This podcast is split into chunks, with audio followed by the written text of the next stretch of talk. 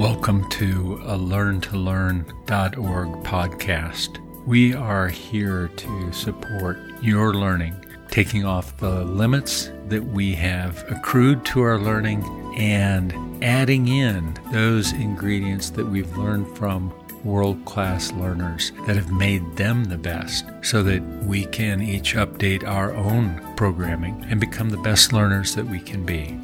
We're really glad that you're here to share some time with us. We hope that this brings you exactly what you need today to better engage in your life and your learning.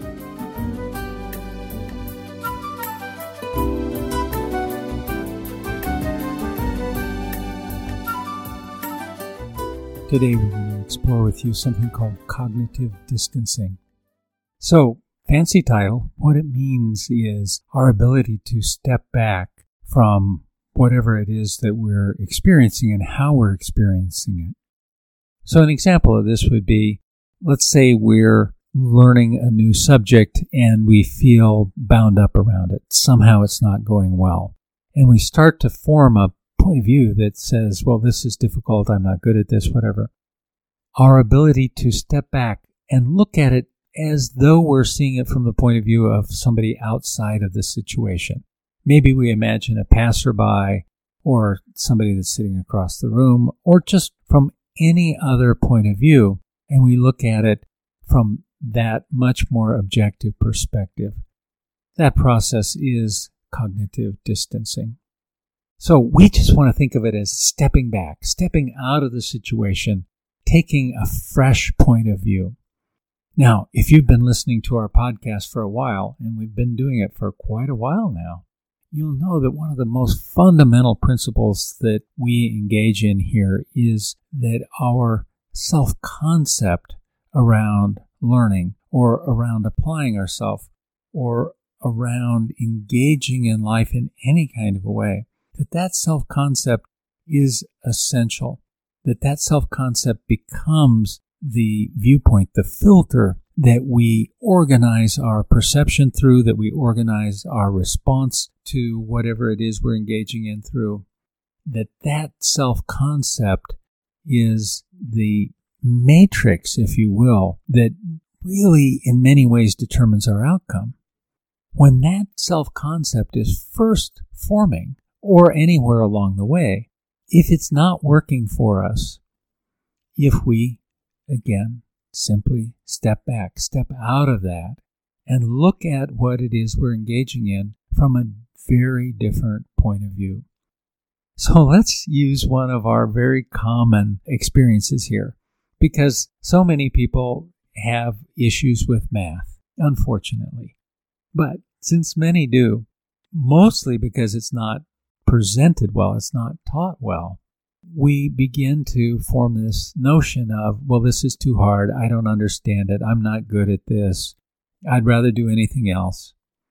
If we step back out of all of that, we shed that, we take it off, and we look at it from a fresh point of view of this is just something to learn. And there are people that learn it readily, that learn it easily. So my experience can't be the only one. I can imagine that it's something unique to me, that it's something about my brain and how my brain processes. But as you know from our many podcasts, that is just conditioning. Our brains inherently have tremendous capacity, and certainly the capacity to, in this case, learn math or whatever else it is that we might be wanting to learn. That it is probably the way our attention is fixated that is in the way. The problem, if there is one, is likely how we're using our brain. It's likely the filters that we're operating out of, the belief systems that we're operating out of. We get into one way of approaching something, one way of thinking about it, one way of viewing how to do this math that we're talking about.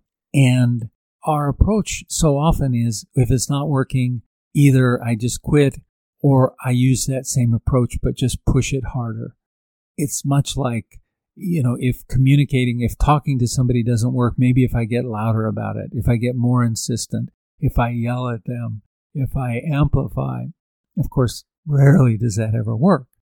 Well, in a certain sense, we're doing often the same kind of approach because we get fixated on that way of doing it. So when we just step back, take a very different point of view, and just take some time there, pause, and think about this. Okay, from over here, from this other person's point of view, from the point of view of across the room or wherever we go to. You know, we go and imagine ourselves on a mountaintop looking down on the whole situation. We start to see that there are other choices, that there are other very creative ways of coming at this. And that frees us up. Now let's take a minute and think about the research that's available on cognitive distancing. What they have found is that when people engaged in this, they were consistently more likely to choose an option that had a higher expected reward. And they were more able to handle negative feedback, to see where they were off, and to utilize this. To quote some of the research, they say, We found evidence that compared to control participants, participants practicing cognitive distancing had higher negative learning rates which means that they more quickly replaced old information about the value of certain choices with new information when that information was negative. In other words, when they found that it was incorrect or it wasn't working. The research continues, quoting, This is counterintuitive, given we would expect biases towards negative information to be associated with poorer mental health. However, in the context of our experiment, this was not associated with worse performance. In fact, those in the distancing group, on average, performed better in the task. End quote. So, even in the hard research, we find that this is very helpful. A different way to think about it is by distancing, by stepping back, it gives the brain a chance to reset. This is a lot like if we were running a maze and we ran into a dead end and we could just step back, step out of the maze, look at the whole thing and go, oh, I see. There are other choices. And then we can step back in and run it in a different way. This frees the brain from fixating and gives it a whole range of choices that it might not otherwise have. So simple to do. We see this all the time in our interactions with other people. If the interaction starts to go awry and we just keep pushing forward, so often it goes more and more awry. But if we can stop, if we can step back, if we can look at it from another point of view, we'll often see, oh, I interpreted these things incorrectly, or there are other choices, or there are other ways to understand what's going on. And in doing that, our response becomes much more fluid.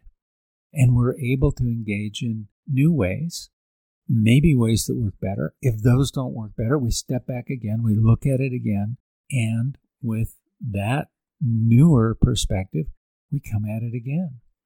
So this makes it very easy.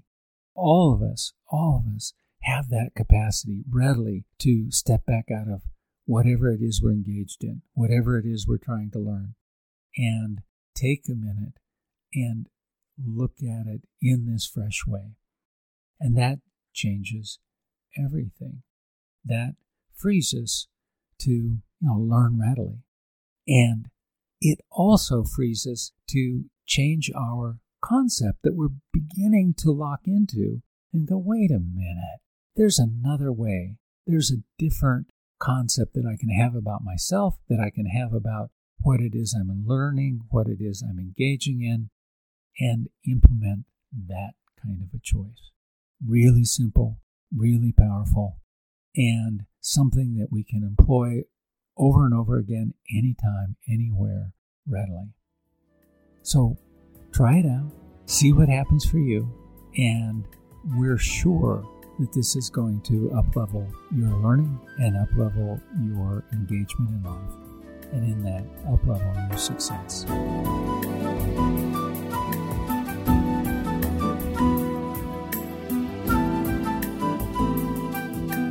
Thank you for listening.